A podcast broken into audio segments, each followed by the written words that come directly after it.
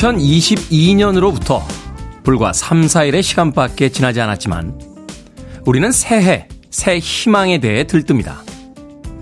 마치 지구를 반바퀴나 돌아서 온 여행자처럼 말이죠. 지난해로부터 얼마 지나지 않은 날이지만 많은 것을 잊습니다. 다행스럽게도 우린 잊어요. 마그리트 듀라스의 이야기처럼 우린 다행스럽게 잊었습니다. 망각을 통해 다시 힘을 얻고 잘 될 거라는 근거 없는 낙관에 기분 좋아집니다.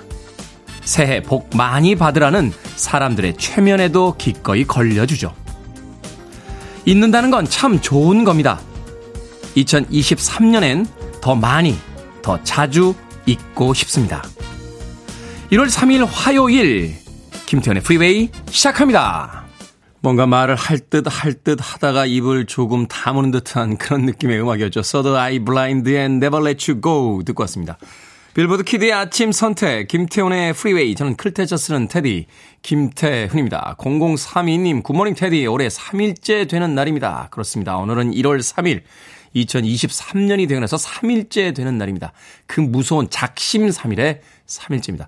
월요일부터 시작이다라고 한다면 내일이 바로 그 작심 3일에 3일째일 수 있겠죠. 새해 초에 가지셨던 그 희망찬 계획들 오늘까지 잘 이어지는지 한번 스스로 잘 점검해 보시길 바라겠습니다. 최선아님 출장길에 인사드립니다. 굿모닝 테디라고 하셨고요.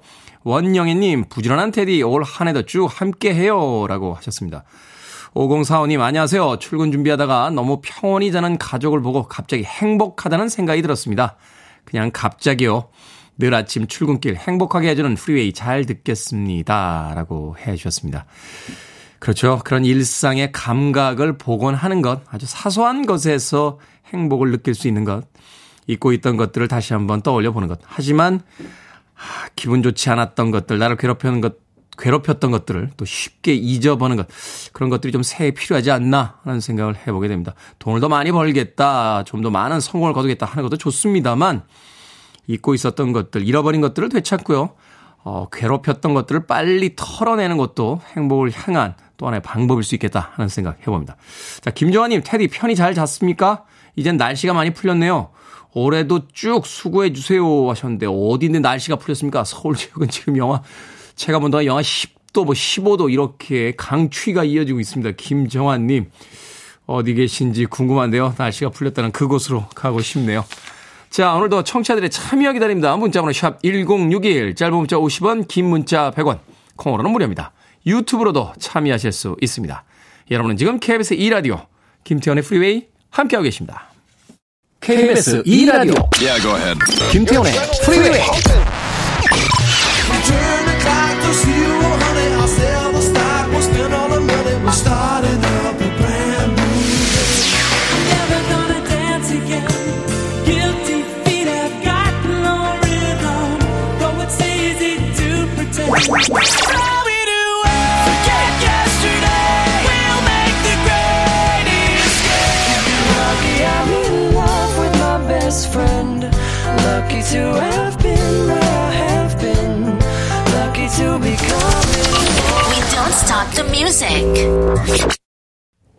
캐나다의 싱어송라이터죠. 타미야와 탈립 퀄리가 함께했던 Officially Missing You 마피아 리믹스 버전 듣고 오셨습니다. 원래 이제 타미야가 아 96년인가요? 어, 발표했던 Missing You라는 아, 자신의 히트곡을 새롭게 리믹스를 통해서 발표한 음악이었습니다. Officially Missing You 타미야 피처링 탈립 퀄리의 음악으로 듣고 왔습니다. 자, 김규리님, 방학이 되고 나니 자꾸 게을러져서 일찍 일어나서 팝송을 들어보기로 했습니다. 영어 공부를 하면서 점점 어려워지는데 듣는 건 조금씩 익숙해지고 있네요. 뭐든 시작은 잘할 수 있을 것 같은 용기를 주는 것 같습니다. 라고 하셨습니다. 앞서서도 뭐 작심 3일에 대한 이야기 했습니다만 중요한 건 시작하는 것 같아요. 어. 아니, 시작한 뭐 합니까? 3일만 되면 다시 원점인데. 라고 하시는 분들 계시겠습니다만. 그럼 또 시작하면 되죠. 예, 계속 시작하면 됩니다. 시작하는데 돈 듭니까? 아, 그냥 계속 시작하면 됩니다. 오늘도 시작하고 내일도 시작하고. 그러면 결국 언젠가 그 결과가 있지 않을까 하는 생각이 드는군요. 방학이라 게을러질 만도 한데 아침 일찍 일어나서 팝송을 들어보기로 했다. 앞으로도 김태현의 프리웨이에 자주 오셔서 팝 음악들 많이 들어보시길 바라겠습니다. 방학이라고 했으니까 제가 뭐 보내드릴까요? 음, 불고기 버거 세트 보내드릴게요. 김규리님, 맛있는 불고기 버거 세트 드시고 아침부터 팝송으로 영어 공부 열심히 하시길 바라겠습니다. 자, 한현수님, 안녕하세요. 저 오늘 생일날입니다. 중요한 면접이 있어서 지금 거기 가는 버스 아니에요. 오늘 생일인데 기분 좋게 면접 잘 보고 꼭 취업됐으면 좋겠습니다. 테디가 응원해 주시면 힘이 날 것 같아요. 화이팅! 이라고 본인에게 화이팅을 외쳐주셨네요. 한현수님 생일인데 또 중요한 면접 가고 계시다고. 나쁜 일도 그렇습니다만 좋은 일도 갑자기 몰려서 오죠. 생일과 함께 오늘 중요한 면접 좋은 성적으로 꼭 합격하실 거라고 믿어봅니다. 아메리카노 모바일 쿠폰 한 장 보내드릴게요. 기분 좋게 면접 다녀오시면서 여유있게 커피 한 잔 하시길 바라겠습니다. 음, 7467님.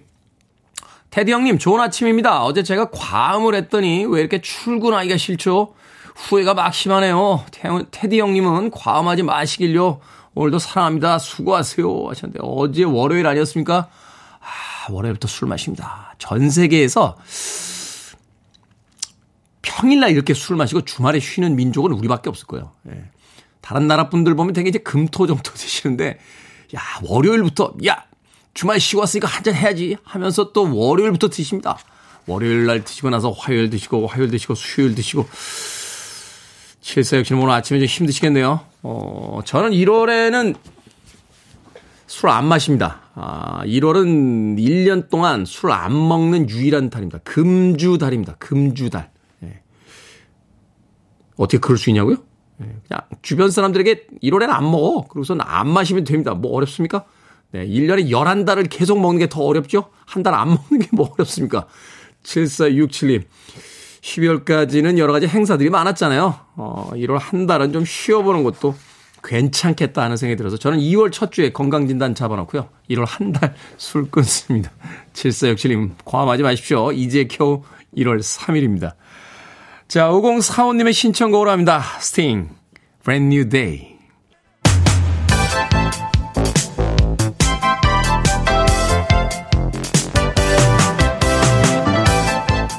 이 시각 뉴스를 깔끔하게 정리해드립니다. 뉴스 브리핑 캔디 전예현 시사평론가와 함께합니다. 안녕하세요. 안녕하세요. 캔디 전예현입니다. 자, 윤석열 대통령과 김진표 국회의장이 선거제 개편의 필요성을 언급했습니다. 자, 선거법 개정 논의 시작이 될까요?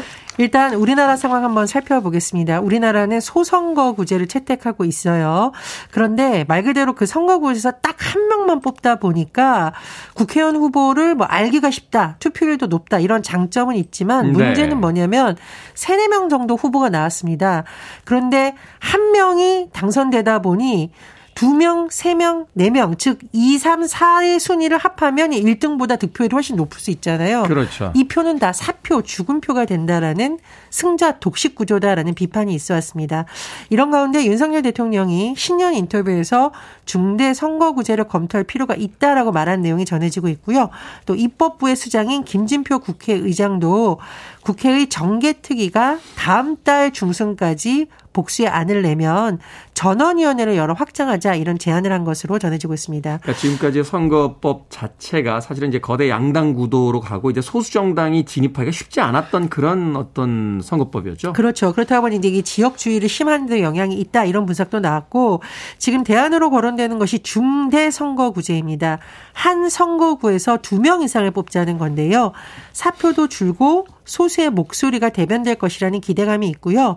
말씀해 주셨듯이 특정 정당이 싹쓸이하는 현상을 좀 완화할 수 있겠느냐 이런 기대도 나옵니다. 하지만 후보자와 군소 정당이 난립할 것이다라는 우려도 좀 제기되고 있는 상황입니다. 여야가 원론적으로는 아 뭐 논의할 필요가 있다라고 공감을 하지만 딱히 국민의힘도 민주당도 당에서 당론으로 정한 것은 없고요. 또 일부 의원들이 주장하는 안은 그렇지 않다. 국회에 대한 비판 여론이 있습니다만 국회의원 정수를 늘리고 특히 비례대표 의원은 늘려야 된다라는 주장도 일각에서 제기되고 있는데요. 문제는 시간이 촉박하다는 겁니다. 총선 1년 전인 올해 4월까지 선거법을 개정해야 현실적으로 이것이 진행될 수 있는데 당 내부에서도 의견이 아직은 모아지지 않은 것이기 때문에 논의는 필요하나 현실적으로 진행될 수 있을까라는 우려도 제기됩니다. 논의해서 다음 총선으로 넘기면 안 됩니까? 왜냐하면 이제 다다음 총선을 말씀하시는 그래, 다다음 거죠. 총선. 네, 임박한 총선은 사실은 이제 또 정치적 유불리를 따지기 때문에 이게 사실 합의되기가 그렇게 쉽지가 않잖아요. 그렇습니다. 그러니까 다다음 총선부터 하자 이렇게 이야기하면 좀 쉬울 것 같은데. 자, 이재명 더불어민주당 대표 어제 문재인 전 대통령과 만났습니다.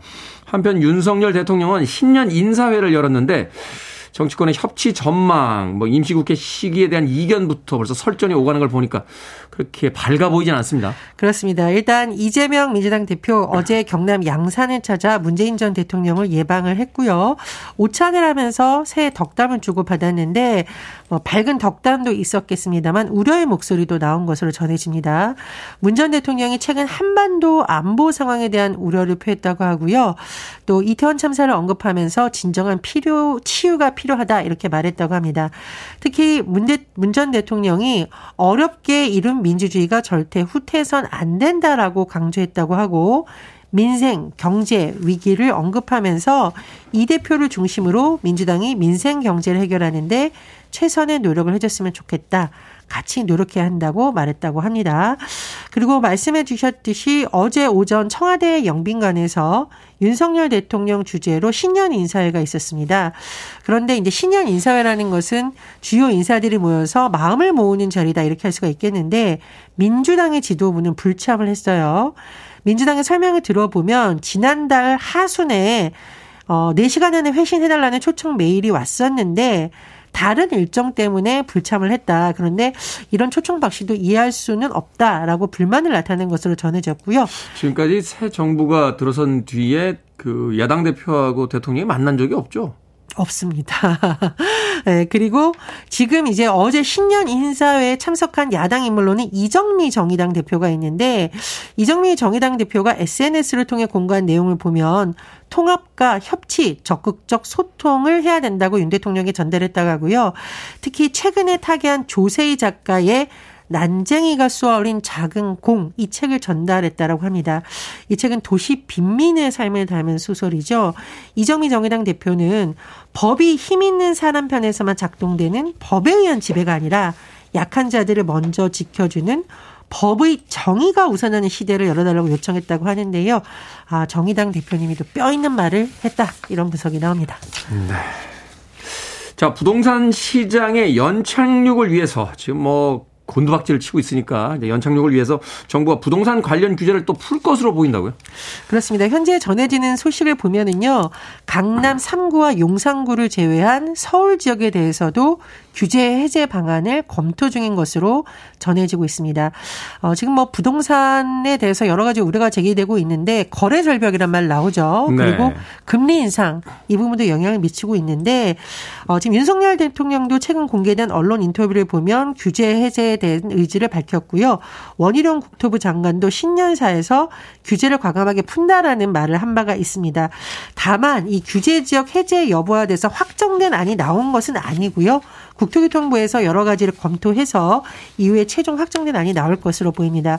그런데 중요한 것은 정부의 이런 규제 완화가 효과를 미칠 수 있을지의 여부입니다. 정부에서는 어, 가파른 하락세는 어느 정도 멈출 수 있을지 않겠느냐라고 기대를 하고 있습니다만 문제는 올해 상반기까지 금리가 계속 오를 수도 있다라는 전망이 네. 나오고 있습니다. 그리고 전문, 경제 전문가들은 사실은 이런 규제로 좀 쉽지 않을 거다 이렇게 예상을 하던데요. 시장에 지금 금리가 워낙 영향을 미치고 있고 또 경기 침체가 계속될 것이라는 전망은 전 세계적으로 나오는 수치이기 때문에 과연 이런 규제 완화로 실수요자들이 목돈을 빌려서 집을 살 수가 있는 상황이냐 좀 종합적 분석이 필요하다는 말도 나옵니다. 그렇군요. 어, 뭐 바닥이다라는 어떤 심리가 이제 돌아오기 전까지는 이제 사야 된다는 소비 심리가 돌아오기 전까지는 쉽지 않다 하는 이야기를 하더군요. 자, 자동차 번호판 봉인 제도가 60년 만에 폐지된다고요. 이 자동차 번호판 보면 이렇게 납으로 이렇게 인장 같은 거 찍어놨는데 그거 없앤다는 이야기입니까? 그렇습니다. 후면 번호판 쉽게 떼어낼 수 없도록 좌측 나사 정부 마크가 찍힌 스테인리스 캡을 고정해 두는 것이 자동차 번호판 봉인 제도인데 네. 60년 만에 폐지될 예정이라고 합니다. 그 이유는요. 일단 기술이 발달해서 위변조 차량 실시간 확인하는 것이 쉬워졌다고 하고요. 또 이 시용 시간도 많이 들고 비용도 많이 들고 이 봉인이 부식돼서 시간이 지는 녹물이 흐른다고 합니다. 심지어 거의 봉인이 있는지도 모르시는 분들 많아요. 지금 자동차 봉인은 우리나라, 일본, 중국에서만 시행하고 있고 일본도 경차와 이륜차에는 봉인이 부착하지 않는다고 하고요. 어, 국토교통부에서는 이번 봉인제 폐지로 한 36억 원 정도 국민들의 수수료가 절감될 것으로 기대하고 있다고 합니다. 네. 자, 오늘의 시사 엉뚱 퀴즈 어떤 문제입니까? 정치권의 협치 전망 전해드렸습니다. 아, 정치권에 협치가 필요한데 쉽지는 않아 보이는데 협치 정치권엔 필요하고 국물 낼 때는 멸치가 필요하죠. 자, 여기서 오늘의 시사 엉뚱 퀴즈 나갑니다. 먹이 사슬에선 낮은 위치에 있지만 개체수가 어마어마하게 많은 멸치에는 이것이 풍부합니다. 뼈와 치아의 구성 요소이고요. 근육, 신경기능 조절, 혈액 응고에 도움을 주는 이 영양소 무엇일까요? 1번 세슘, 2번 칼슘, 3번 마그네슘, 4번 한숨. 정답 아시는 분들은 지금 보내주시면 됩니다. 재미는 오답 포함해서 모두 10분에게 아메리카노 쿠폰 보내드립니다. 멸치에는 이것이 풍부하죠. 뼈와 치아의 구성 요소이자 근육, 신경 기능 조절, 혈액 응고에 도움을 주는 이 영양소 무엇일까요? 1. 세슘, 2. 칼슘, 3. 마그네슘, 4. 한숨, 한숨 되겠습니다. 자, 문자번호 샵 1061, 짧은 문자 50원, 긴 문자 100원, 콩으로는 무료입니다. 뉴스 브리핑 전혜연 시사평론가와 함께했습니다. 고맙습니다. 감사합니다.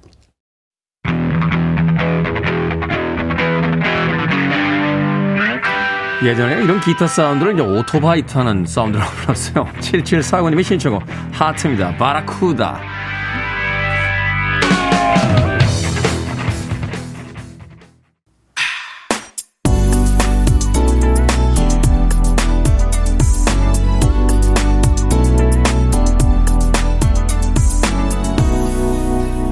김태훈의 Freeway. 벨기에 출신의 그룹이죠. 소울시스터의 The Way to Your Heart 듣고 왔습니다. 이 곡이 소울시스터의 가장 큰 히트곡인데 미국 시장보다는 주로 이제 유럽 시장에서 큰 인기를 얻었던 그런 팀이었습니다. 소울시스터 The Way to Your Heart. 자, 오늘 시사 엉뚱 퀴즈. 멸치의 풍부한 영양소 이것은 무엇일까요? 정답은 2번 칼슘이었습니다. 칼슘. 강재성님 숨 들이슘이라고 이런 오답들은 도대체 어디서 영감을 얻으시는 겁니까? 예? 문제를 내드리면 갑자기 머릿속에서 이렇게 번개가 번쩍하면서 앗 하면서 오답이 떠오르나요? 숨 들이슘이라고. 203님, 대대로 뼈대 있는 가문이는 우리 집 밥, 상에는 칼슘의 왕, 멸치를 잊지 않습니다. 음, 칼슘이라고 해주셨고요. 3393님, 멸치는 모든 국의 육수죠. 칼슘. 9954님, 들숨, 날숨. 박상아님, 머슴. 나는 우리 집 머슴입니다. 마님, 저 출근합니다. 하면서 아침부터 또 재미있는 문자 보내주셨습니다. 고맙습니다. 방금 소개해드린 분들 포함해서 모두 10분에게 아메리카노 쿠폰 보내드립니다. 당첨자 명단은 방송이 끝난 후에 김태훈의 프리웨이 홈페이지에서 확인할 수 있습니다. 콩으로 당첨이 되신 분들은 방송 중에 이름과 아이디를 문자로 알려주시면 모바일 쿠폰 보내드립니다. 문자 번호는 샵 1061, 짧은 문자는 50원, 긴 문자는 100원입니다. 자, 9563님께서요, 테디, 저 어제부터 첫 출근했는데 오늘 출근하는 게 너무 무섭습니다. 외워야 할 게 너무 많고 실수하면 안 되는 일이라 걱정이에요. 그만둔다고 저랑 안 맞는 것 같다고 말하고 싶은데 그 고민을 하는 제가 더 스트레스네요. 아니, 어제 첫 출근하셨는데 오늘 그만두고 싶다고요? 아, 외워야 할 게 많고 실수하면 안 된다. 아. 뭐 그런 고민을 합니까? 에? 예? 그래서 자진해서 그만두겠다. 아. 저는요, 어, 회사를 하나, 둘, 셋. 어, 그러니까 직장 생활, 그 이제 정규직 직장 생활을 세 군데서 했는데, 아, 두 번 잘렸어요. 어, 그러니까, 어, 그만두는 문제는 내가 고민할 문제가 아닙니다. 아, 나는 그냥 하면 됩니다. 그럼 내가 못하면 알아서 자르겠죠? 그걸 왜 내가 고민합니까? 방송을 할 때 저는 항상 그런 자세를 이용합니다. 어, 내가 왜 잘하고 못하는 걸 고민합니까? 나는 그냥 열심히 하는 거고. 못하면 민용 PD가 넌지시 부르겠죠. 저 태훈 씨. 기니 할 얘기가 좀 있는데. 하고서 옥상으로 부르지 않겠습니까? 그러면, 아, 잘리는구나. 라고 생각을 하면 되는 거지. 회사 그만두는 문제를 왜 본인이 고민합니까? 9563님. 아, 외우지를 완벽하게 못하고 뭐 실수를 좀 한다 하더라도 걱정하지 마십시오. 재질이, 재능이 없고, 예. 그 회사에 적합하지 않으면 알아서 잘라 주실 겁니다. 그러니까 오늘 아침에도 희망차게 출근하시길 바라겠습니다. 아, 저 사람을 자를까 말까 하는 그 심각한 고민은 회사 분들에게 맡겨놓으면 됩니다. 나는 해맑게 출근하면 됩니다. 9563님. 뭐 보내드릴까요? 어, 초콜릿 보내드립니다. 기분 안 좋을 땐 역시 초콜릿 하나 물고 희망차게 일 시작하는 거죠. 1월 3일인데 벌써 잘릴 걱정하시면 어떡합니까? 9563님. 자, 8819님과 박향자님의 신청곡으로 갑니다. 왜? Careless Whisper.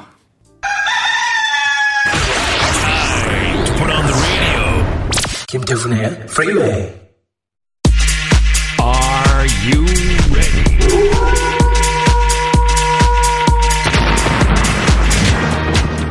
아무리 사소한 고민이라도 정성껏 모십니다. 결정은 해드릴게 신세계 상담소.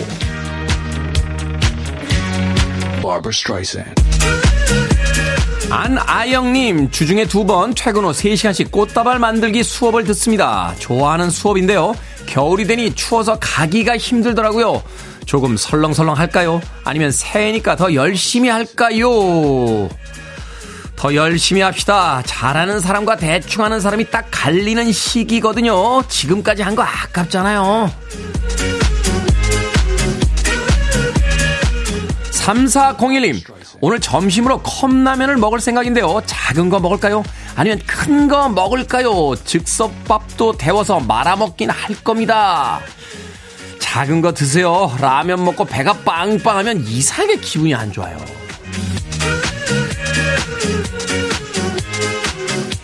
0012님, 패딩이 4개나 있는데요. 사고 싶은 패딩이 또 생겼습니다.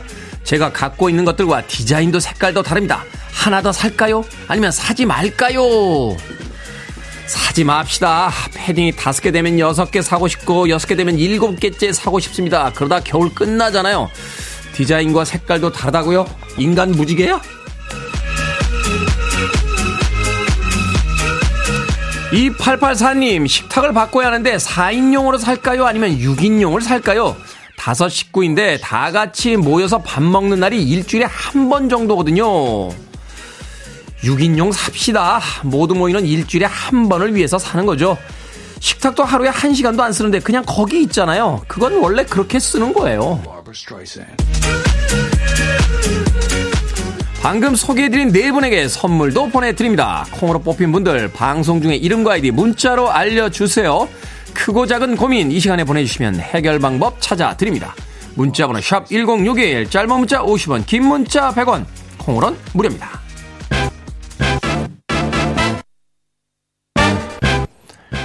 예전에는 지하실 잭스라고 불렀어요. 베이스먼트 잭스, 핫앤 콜드.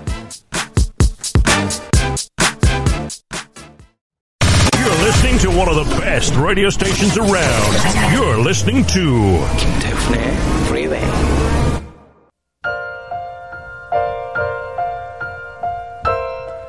빌보드 kid의 아침 선택 KBS 2 라디오 김태훈의 프리웨이 함께하고 계십니다.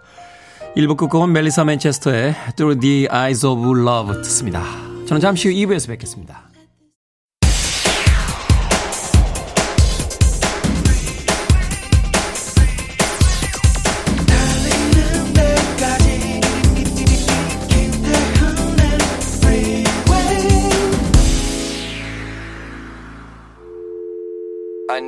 Arms around me. I need to feel your touch.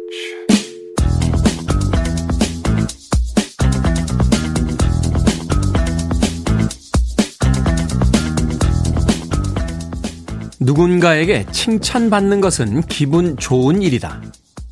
그러나 절대 잊지 마라. 그 칭찬은 타인이 만들어 놓은 링에서 좋은 성적을 거두었기에 받는 박수일 뿐이다. 이제 당신은 그들보다 더욱 높고 넓은 자신만의 독자적인 링을 만들고 그곳에서 활개를 펴야 한다.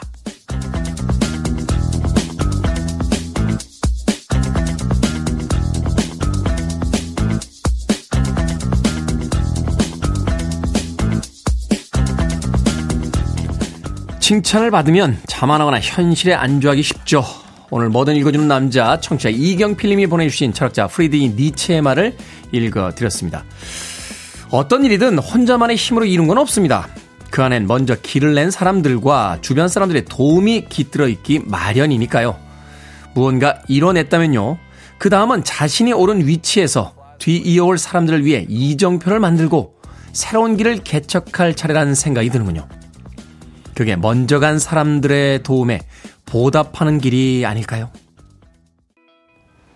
8645님과 1898님 그리고 김학명님의 신청곡 Boys Like Girls의 The Great Escape로 시작했습니다. 김태훈의 프리웨이 2부 시작했습니다. 앞서 일상의 재발견, 우리 하루를 꼼꼼하게 들여다보는 시간, 뭐든 읽어주는 남자. 오늘은 청취자 이경필님이 보내주신 철학자 프리드리히 니체의 말을 읽어드렸습니다.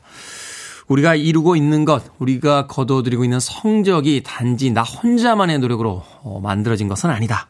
하는 이야기를 들려주고 있는 거죠. 누군가가 앞서가며 어, 닦아놓은 길 위에서 그 링 위에서 우리들이 거두어들이고 있는 성적이다. 우리도 다음 세대를 위해서 무엇인가를 남겨야 된다 하는 이야기인 것 같습니다. 김은님께서요. 나도 뭔가 이뤄야 할 텐데 아직도 남이 만든 링 위에 머물고 있네요 하셨고요. 안정욱님 부모의 어깨가 무거운 것이 내 아이들이 잘 갈 수 있도록 그 길을 닦아놓는 것인데 많이 부족합니다. 라고 하셨습니다. 또 김현숙님, 테디 저는 끈기 인내심이 없는데 서비스업에서 6년차 접어듭니다. 칭찬받을 만하죠. 오늘도 즐기면서 즐거운 하루 보내고 올게요. 라고 하셨습니다.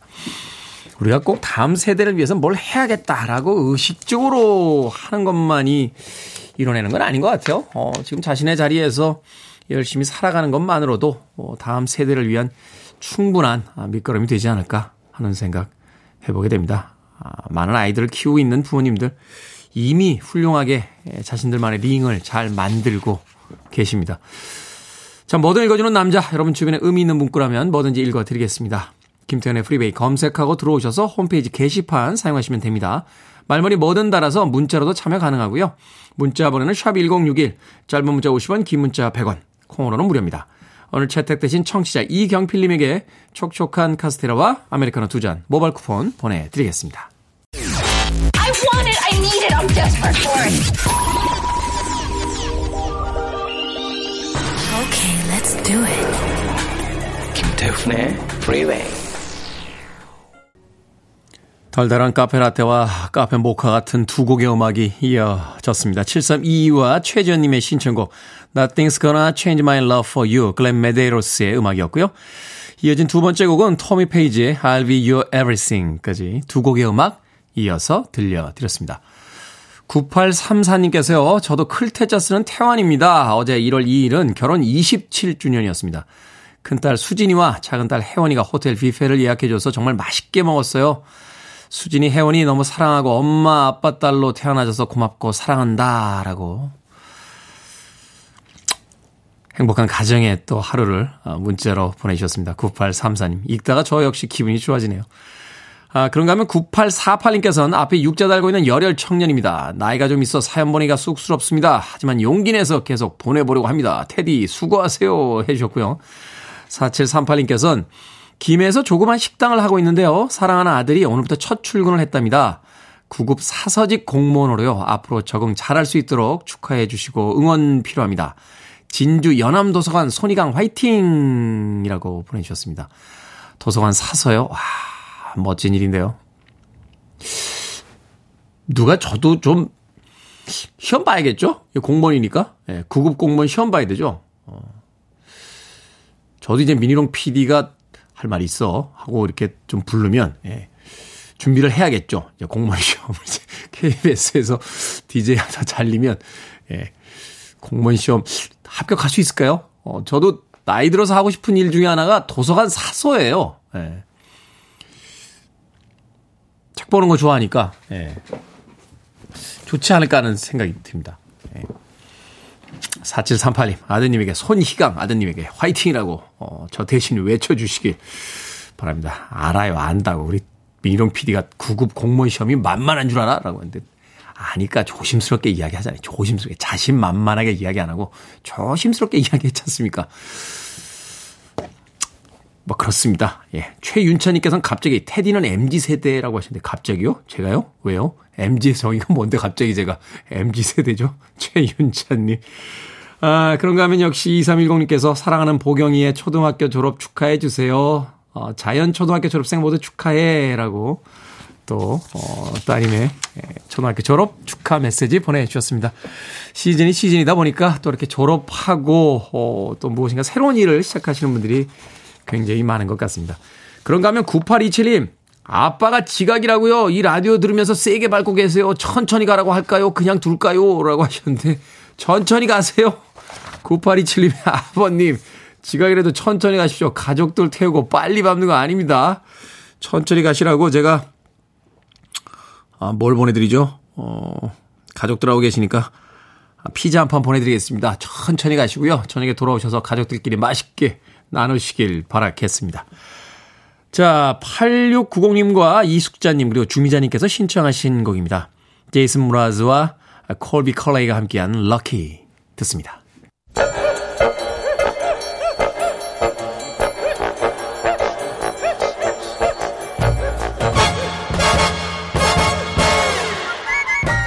온라인 세상 속 촌철살인 해악과 위트가 돋보이는 댓글들을 골라봤습니다. 댓글로 본 세상.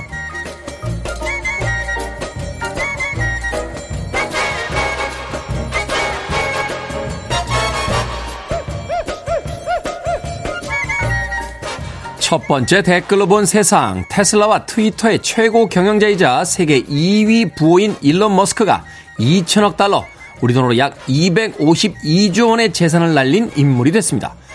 머스크가 극단적인 비용 절감에 나서면서 트위터 본사는 악취에 시달리기도 하고 있다는데요. 청소업체와 계약을 해지해서 한 달째 청소가 중단됐기 때문이랍니다. 화장실 휴지도 떨어져서 직원들이 직접 화장지를 가지고 출근할 정도라는데요. 여기에 달린 댓글드립니다. 승규님, 이 정도면 트위터를 극도로 싫어해서 본인이 인수한 다음에 입맛대로 파괴하려는 거 아닐까요? 한비님, 직원들 그만두게 하려고 일부러 저러는 것 같아요. 설마 휴지값 청소비 아끼려고 저러겠어요. 일론 머스크 천재인 것 같다가도 말썽꾸러기인 것 같고요. 엉뚱한 짓만 하다가도 기발한 사업을 벌이고 머스크 형 도대체 정체가 뭐예요?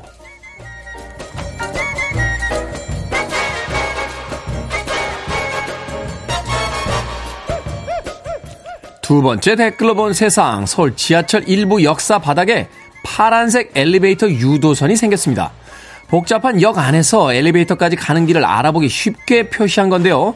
엘리베이터 주 이용객인 휠체어 이용 장애인을 비롯해 교통 약자를 고려해 동선과 디자인을 설계했다는군요. 여기에 달린 댓글들입니다. 그게 나야님. 화장실 유도선도 좀 만들어 주세요. 진짜 급하면 머리가 새하얘져서 표지판 찾기가 힘듭니다. 지우님, 매년 적자라면서 교통약자 편의를 봐주려고 애쓰는 모습이 멋지네요. 최근에도 장애인 연합회 분들의 시위가 이어지고 있죠.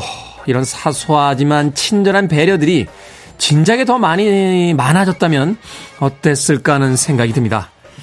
2023년부터는 모두 같이 삽시다.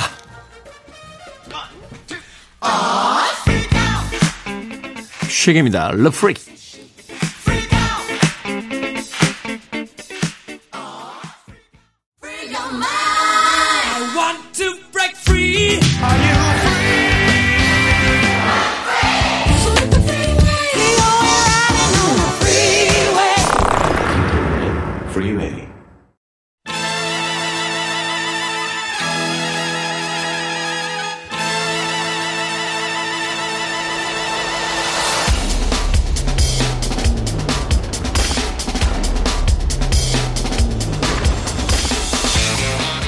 경제를 알기 쉽게 풀어드리는 시간입니다. 오늘 박영미 견, 경제평론가 함께합니다. 이게 뭐니 사무소 안녕하세요, 박영미 경제평론가님. 네, 안녕하세요. 반갑습니다. 자 장희숙님께서요 어떤 분이 오실지 은근 기대감이라고 하셨는데 은근 은근 은근이지만 이제 진하게 기대하고 네, 다음 주부터는 대놓고 기대해 주세요. 자, 오늘 이제 그 첫 번째 시간으로서 이제 경제 코너를 맡겨야 될 것 같은데 그 첫 시간이니만큼 2023년에 이제 좀 주목해야 될 생활경제 이슈를 좀 여쭤보도록 하겠습니다. 먼저 전기요금 인상 소식이 있습니다. 정부가 1월 1일부터 9.5%를 올린다라고 했는데 전기요금을 인상하는 이유와 또 일반 시민들에게 있어서 이 정도 퍼센테이지면 어느 정도 영향을 주게 네. 되는지 좀 여쭤보고 싶네요. 자, 일단 전기요금 올린다는 얘기는 지난해 내내 나왔고요. 네. 어느 정도 올릴까 이게 문제였어요. 지난해에도 음. 소폭 상승이 됐습니다만 일단 정부에서 계산을 해 보기로는 킬로와트 시당 51원씩은 올려야 적자 폭을 줄일 수 있다. 그러니까 한전이 정상적으로 운영이 되려면 그 정도 올려야 한다라고 했는데 어, 이렇게 되면 이 가격을 다 반영해 버리면은 이거는 어마어마한 부담이 되거든요. 사실 이제 9.5%라고 하면 뭐 가정용 산업용이 좀 다르긴 하겠습니다만 10% 물가 인상이면 이거 어마어마한 건데요. 그렇죠. 저 공공요금이기 때문에 가중치가 더 크다라고 생각을 하면 잘 생각해 보시면 전기요금은 모든 것의 원재료가 돼요. 그렇죠. 뭐 지하철이라든지 그쵸. 공공 서비스에 다 들어가는 빵집을 거니까. 해도 공장을 돌려도 전기를 사용하시게 되기 때문에 네. 전기요금이 9.5% 올라간다. 이게 오일 쇼크 이후의 최대 인상폭입니다. 아. 자, 그래서 어떻게 이런 계산이 나왔느냐 좀 그 따져 본다고 하면 킬로와트 시당 9% 이상 올리면 13.1원이 인상이 되는데 잘 와닿지 않으시잖아요. 네. 4인 가족이 한 달 동안 쓰는 전기 요금이 한 4천 원 정도 올라간다. 연간 부담이 5만 원 가까이 늘어난다. 이렇게 이해를 하시면 됩니다. 연간 부담이 한 5만 원 정도. 그런데 DJ께서 말씀하신 것처럼 공장이나 뭐 산업용 전기 다 마찬가지로 함께 올라가거든요. 그렇죠. 그렇게 되면 아 저희 공장 돌려보니까 빵값 조금 더 올려야겠어요. 아니면 아 저희 안 되겠는데 이 서비스 요금 좀 올려야겠어요. 유발되는 파급 효과가 상당히 클 것으로 보여서 더구나 이게 마지막이 아니라는 게 문제죠. 일단 이렇게 분산해서 올린 다음에 요게 전체에 다 반영된 게 아니라고 말씀을 드렸잖아요. 네. 인상 요인을 참고 참고 최대한 줄인 건데 순차적으로 이게 반영이 다 된다라고 하면은 소비자 물가가 일단 이번에도 요것만 가지고도 한 0.1% 이상 올라가는 유인이 되거든요. 그러면 이게 연간 나눠서 다 반영이 된다. 이 소비자 물가에 상당한 영향을 미칠 것 같습니다. 그렇죠. 우리가 현대 사회에서 전기를 쓰지 않고서 얻을 수 있는 그 어떤 소비재라든지 서비스가 거의 없잖아요. 그렇죠. 하다못해 우리 자동차도 이제 전기로 돌리잖아요. 그렇죠. 뭐 마트에 가도 그 마트에 뭐 전등부터 시작해서 그 공수되는 소비재 물품들 또 식당에 가도 뭐 저녁 영업을 하게 되면 그렇죠. 전기 뭐 조리라든지 다 전기가 들어가니까 그리고 집에 요새 가스레인지 쓰시는 분들 많이 줄었을걸요. 인덕션 맞아요. 쓰시는 많이 거죠. 줄고 있어요. 어. 그리고 하다못해 집이 굉장히 밝은데도 만약에 전구가 나갔다. 화장실에 불 안 켜진다. 밤에 화장실 가기 얼마나 무섭게요? 많이 무섭습니다. 많이 무서워요. 밤에는, 네. 밤에는 침대에서 내려오기도 무섭습니다. 끊겨요. 네. 이야, 이거 참 2023년 어, 소비자 물가가 많이 오를 거다라는 어떤 예측이 가능한 것인데 올 한 해도 잘 지나 보내야 될 것 같습니다. 자, 그러면 산업용, 주택용 다 같이 인상됩니까? 네, 다 같이 인상되는 그런 상황이고요. 그러면 이제 전기요금은 오르고 가스요금은 동결되느냐? 아, 그럼 좋은데 가스요금도 올라갈 예정입니다. 음. 일단 1분기에는 동결을 해요. 1분기는 난방 수요가 많기 때문에 함께 올려버리면 특히 취약계층을 중심으로 부담이 그렇죠. 커지지 않겠습니까? 겨울이기 그래서 때문에. 2분기부터 순차적으로 요금 인상 여부 등을 검토한다라고 했는데 올리겠다 이렇게 이해하셔도 무방할 겁니다. 네. 대신에 이제 이렇게 되면은 취약계층들 정말 전기요금 천 원, 이천 원 올라가면 가슴이 떨리시는 분들 계실 거란 말이에요. 그래서 이분들에 대한 감면폭은 기존보다 좀 늘리기로 했고요. 최근에 아마 등유값이 급등했다는 말 들어보셨을 거예요. 네. 아직도 지역으로 가면 난방할 때 등유 보일러 쓰시는 분들 많은데 예전에 우리가 석유라고 불렀던 거죠. 그쵸. 네네. 그 냄새 많이 나잖아요. 네. 하지만 지역에서는 가스망 이런 것들이 원활하게 공급이 안 되기 때문에 등유 사다가 기름 보일러 뗀다 하시는 분들 등유 값이 이번 겨울에 폭등했습니다. 아. 그래서 등유 관련해서는 바우처의 지원 단가 같은 것들을 올려서 취약계층이나 산간 지역에 계신 분들 등유 떼는데 큰 어려움 없도록 지원하는 정책도 마련은 되어 있습니다. 네. 올겨울에 특히 이제 한파가 계속해서 이어지고 있어서 이 난방비 부담이 굉장히 되고 있다 하는 이야기가 있던데 자, 전기 요금까지 지금 오른다라는 뉴스가 아, 나왔습니다. 자, 보건복지부가 최근 행정 예고한 월별 건강보험료액의 상한과 하한에 관한 고시 개정한 뉴스도 눈에 띕니다. 뭐 긴 제목이긴 합니다만 네. 결국 이제 내 보험료가 오르는 거 아니냐 이런 걱정을 음. 하신 분들이 많은데요. 네. 보험료가 올라가는데요. 돈 많이 버는 사람들이 보험료를 많이 내게 된다. 이렇게 음. 이해하시면 무방하고요. 다만 이제 지역가입자 가운데는 아, 저 보험료가 작년 연말부터 두 배로 올랐어요. 이거 고지 받으신 분들 계실 거예요. 네. 지역 가입자 중에는 제가 원래 한 달에 한 28만 원 냈는데 저보고 49만 원 내라고 합디다 이런 분들 분명히 계실 거거든요. 이게 전체적으로 건강보험의 적자 규모 혹은 이 고갈되는 시점을 좀 줄여가면서 네. 지속 가능성을 보장하기 위한 조치다 정부가 이렇게 이야기를 하는데 실제로 부담이 많이 되는 건 사실입니다. 거의 뭐 주변에 이렇게 좀 잘 버시는 분들 보니까 두배 올랐다는 이야기 그렇죠. 많이 하세요. 혹시 제 옆에 계신 그분이 그 두 배 되신 저요? 그분일까요? 아, 저는 그렇게까지는. 어, 네. 그렇진 않다고 하는데 일단 네. 초고소득층을 중심으로 먼저 말씀을 드리면요.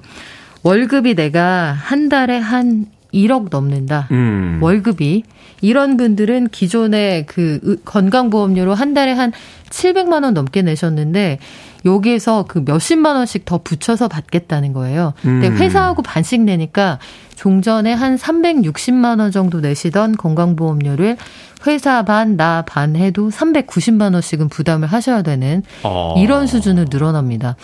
초고소득층이라고 하면 아 그런 사람이 얼마나 되겠어 싶잖아요. 무려 이렇게 건강보험료를 내셔야 되는 직장인이 4천여 명 정도 됩니다. 4천여 명. 많죠. 어, 많네요. 연봉이 그러니까 억대급으로 이제 그러니까 연봉 자영- 말고요. 월급이. 월급 아 그러니까 말하자면 그거잖아요. 자영업자가 아닌 월급으로만 하는 월급쟁이. 어. 그렇고 지역가입자들의 경우에는 인상폭이 실제로 더 크게 느껴질 수 있어요. 기존의 재산까지 다 계산을 해서 물리기 음. 때문에 다만 이렇게 건강보험료를 올리기만 한다 그럼 반발이 있을 수 있겠죠. 그래서 재난적 의료비 지원 그러니까 내 연봉 이상으로 의료비를 써야 할 만큼 중환자가 있다. 네. 혹은 내가 아프다. 이 경우에는 본인 부담액을 좀 확실하게 줄일 수 있는 그런 방안을 모색하기로 했고요. 종전에는 그런 경우에 지원하는 금액을 연간 3천만 원까지로 제한을 했었는데 네. 이게 5천만 원까지로 늘어나게 됩니다. 음, 그렇군요. 뭐 평상시에는 많이 내다가도 혹시라도 어떤 긴급한 상황을 맞게 되면 거기에 대해서는 위험을 보존해 주겠다. 네. 어, 뭐 이렇게 이제 여러 가지 어떤 제, 어, 보조적인 어떤 그쵸. 그 법규들을 만든다. 하지만 확률적으로 보면 크게 아플 가능성은 크지 않으니 음. 전반적으로 부담이 늘어난다고 느끼시는 분이 훨씬 많겠죠. 보험이 원래 그렇지 않습니까? 네. 안 쓰는 게 다행이긴 한 것이 또 보험이긴 합니다만 그럼 이제 일반적인 그 시민들의 어떤 어, 보험료에는 크게 영향이 없다 이렇게 이해를 하고 넘어가도 될까요? 소폭 올라가요. 작년부터 이미 장기 건강보험료부터 올라가기 시작했는데 소득이 적은 분들이 최소한으로 부담 그 부담하시게 되는 월 월의 보험료도 하한액이 원래는 19,500원이었거든요. 네. 이게 280원이 인상이 됩니다. 음. 19,780원. 그러니까 아무리 적게 내셔도 아무리 소득이 없어도 건강보험 가입자라면 월에 이제 한 2만 원은 부담을 하셔야 된다 이런 얘기가 되거든요. 네. 이게 큰돈 아니게 느껴질 수 있지만 저소득층에게는 사실 큰 그렇죠. 차이가 될 수 있습니다. 네. 식사 한 끼의 그 금액이 될 수 있는 어, 그런 금액이기 네. 때문에. 자, 음악 한 곡 듣고 와서 계속해서 이게 머니 사무소 박연미 경제평론가와 이야기 나눠보도록 하겠습니다. 서성용님께서 또 9626님께서 신청해 주신 곡이에요. 메간 트레이너, Made You Look. 빌보드 키드의 아침 선택, KBS 2라디오, 김태훈의 프리웨이 함께하고 계십니다. 메간 트레이너의 Made You Look 듣고 왔습니다. 자, 화요일의 코너, 이게 뭐니 사무소 2023년 알아둬야 할 생활경제 이슈, 박연미 경제평론가와 함께 이야기 나눠보고 있습니다. 자, 주식 투자하는 분들, 예, 금투세 유예 소식도 관심사입니다. 금융투자소득세, 이게 어떤 내용이고, 이 유예는 또 어떤 또 효과를 가져오게 될까요? 네, 금융투자소득세 그 돈을 굴려서 연간 수익이 5천만 원이 넘어가는 사람들에게 최고 27.5% 세율로 이 세금을 걷겠다. 굉장히 큰 돈이잖아요. 네. 근데 두 가지 의문이 있습니다. 한 가지는 나는 주식을 했다 하면 원금보다 규모가 쪼그라드는데 네. 대체 1년 동안 주식해서 5천 이상 버는 사람이 그렇게 많을까?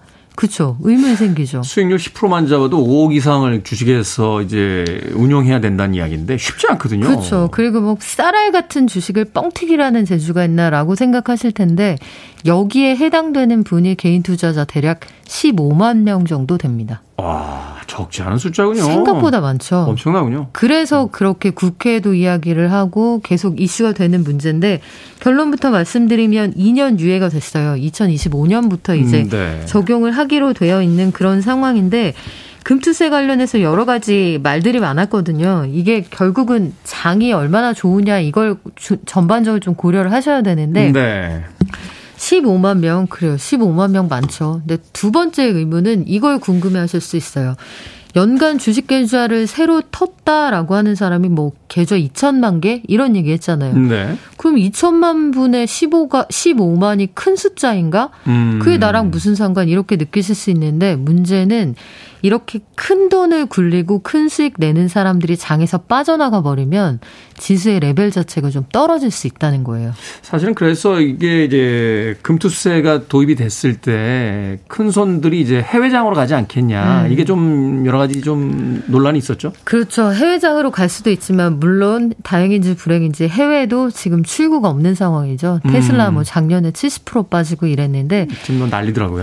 어, 네. 이게 웃을 일이 아니에요. 아마 음. 서학 개미 1등 가장 선호하는 주식이 테슬라잖아요. 테슬라와 애플인데. 한동안 뭐 천슬라, 이천슬라 이런 얘기 했었으니까 이런 상황 때문에 큰 손들 그나마 여유 있어서 자금 굴리는 사람들이 시장에서 빠져나가지 않게 해달라. 그래서 소액을 투자하시는 분들도 금투세 시행에 반대했던 겁니다. 음, 네. 그래서 2년 유예하기로 해서 그 사이에는 그냥 대주주 기준 종전에 그 10억 원 대주주 기준 이것만 유지가 되는 상황이 되었다. 이렇게 이해하시면 되겠네요. 그렇군요. 해외 주식은 이미 그 금투세가 어느 정도 적용이 되고 있잖아요. 네. 근데 이제 국내 투자가 이제 그게 이제 유예가 되는 건 거죠. 그렇죠. 음, 그렇군요. 5천만 원 이상 소득이요. 네, 마이너스 갑자기 슬픈 표정 짓고 그러시기 있어요? 새해 저랑 처음 하는 방송에서 처음 하는 방송에서 또 주식 이야기가 나와가지고. 그렇죠. 자, 서울시가 올해 지하철 버스 기본 요금 인상안 추진 중이라고 합니다. 이게 이제 8년 만에 인상인데 그동안 적자 폭이 어느 정도나 됐을까요? 이게 지하철 먼저 말씀을 드리면 서울교통공사가 연간 적자 규모가 1조 원 정도 됩니다. 사실 음, 어마어마한 규모인데 어마어마하네요.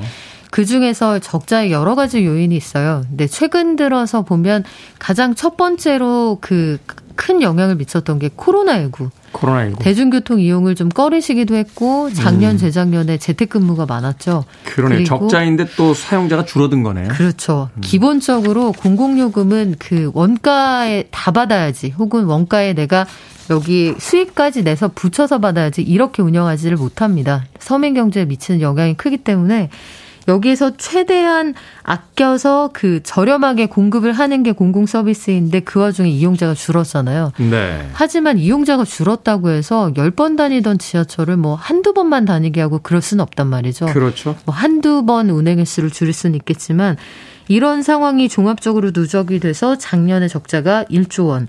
그런데 이 가운데에서 고령자들이 무료로 승차를 하시게 되는데 음. 그 65세 이상 무료 승차에 따라서 우리가 받을 수도 있었던 돈이 대략 3천억 원이다.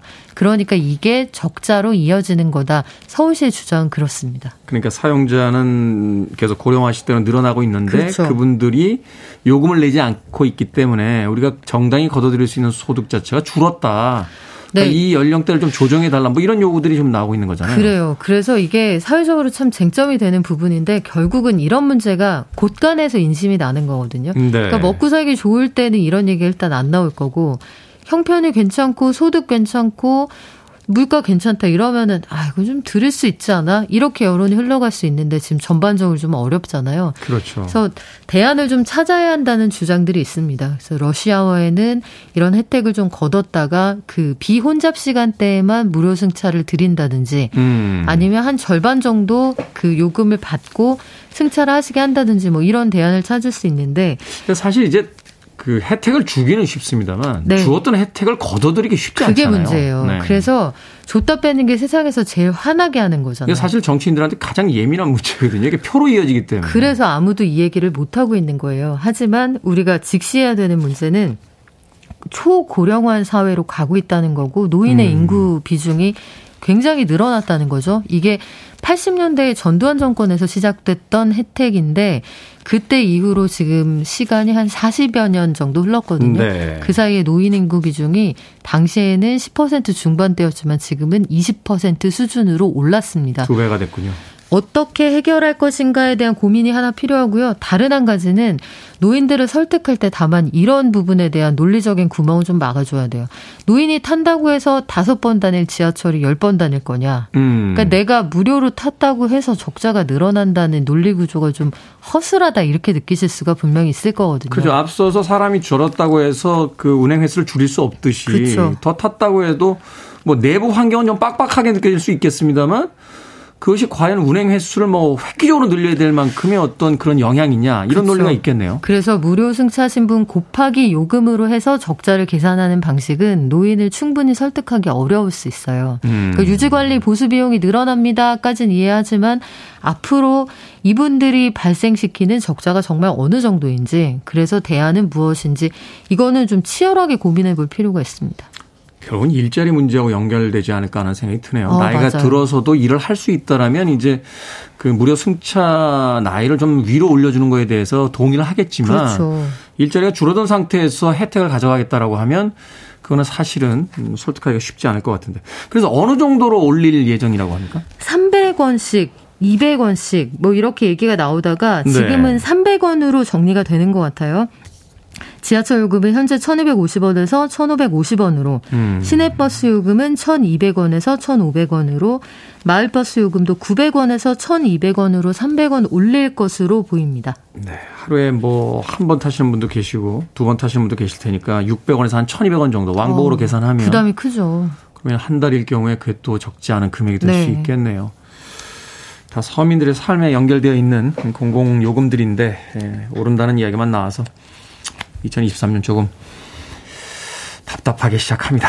자, 이게 뭐니 사무소 올해 알아둬야 할 생활 경제 이슈들 지금까지 박연미 경제평론가와 이야기 나눠봤습니다. 고맙습니다. 네, 다음 주에 만나요.